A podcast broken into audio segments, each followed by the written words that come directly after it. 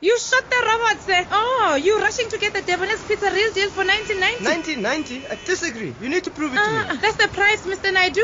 1990. Hey, Chineke, this guy doesn't know that the real deal is 1990. Oh, shame. I hope you're not joking. I'm recording this. Oh, my father never heard me on radio before. it's not a joke. Believe it. The Debonair's Pizza Real Deal. Available in chicken and cheese or bacon and cheese for only 19.90. Debonair's Pizza. Try something amazing.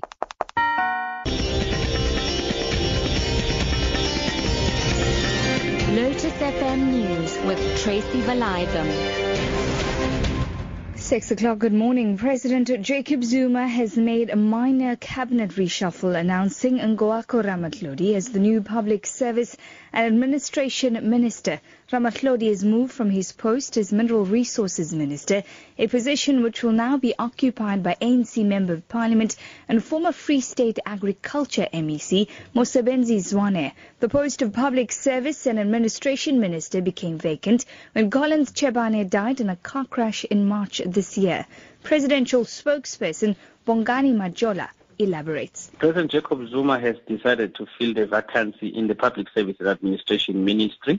This vacancy, you'll remember, was created when the, we lost uh, tragically Minister Collins Chabane in March this year. Our advocate Ngoako Ramatlhodi will be the new Minister of Public Service and Administration. The President has thanked Minister Nathi Mthethwa. The new Minister of Mineral Resources will be Mr. Mosebenzi Joseph Zwane.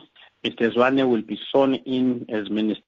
President Jacob Zuma says in an affidavit to the Constitutional Court that the EFF has no legal basis on which to approach the institution regarding the Nkandla saga. He says the matter should be taken to a high court. According to President Zuma, the public protector and police minister should be part of the case. Marissa has more. The Constitutional Court earlier this month announced that it would hear the EFF's case that President Zuma should be made to pay for some of the spending on non-security features at his Nkandla home. The presidency says any communication regarding the matter will take place through the courts. The Constitutional Court is expected to hear the case in February 2016. ANC struggle stalwart and academic Professor Ben Turok has spoken out against violent student protest at universities across the country. He delivered a lecture on the Freedom Charter in Durban last night.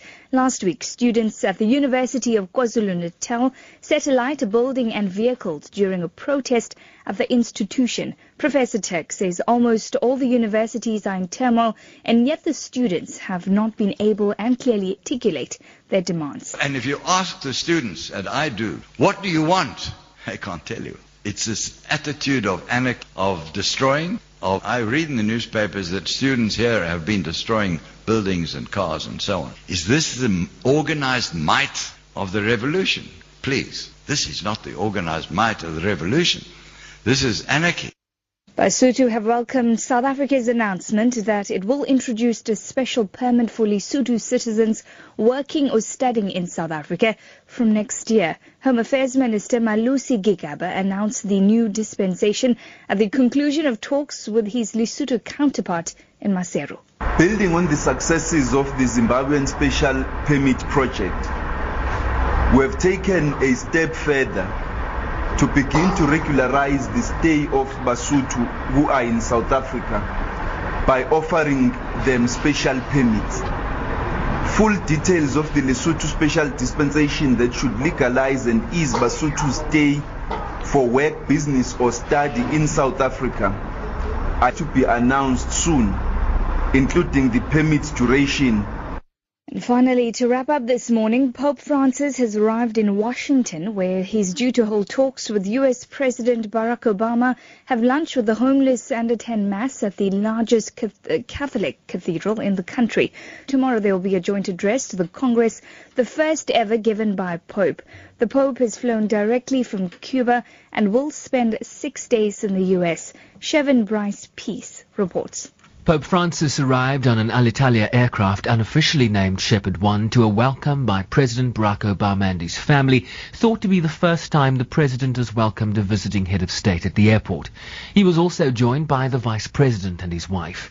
Francis landed in the US directly after a three-day visit to Cuba, where he called for greater reconciliation between the two countries as an example to the rest of the world.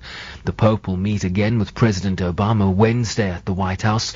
He'll address a joint sitting of Congress on Thursday in a papal first and then head to the United Nations where he'll address the General Assembly on Friday. Sherwin Bryce-Pease, SABC News, New York. Your top story this hour, President Jacob Zuma has made a minor cabinet reshuffle announcing Ngoako Ramatlhodi as the new Public Service and Administration Minister. For Lotus FM News, I'm Tracy Valaydham. I'll be back with headlines at 6.30. Now it's time for Newsbreak with Matthew Viren and the team.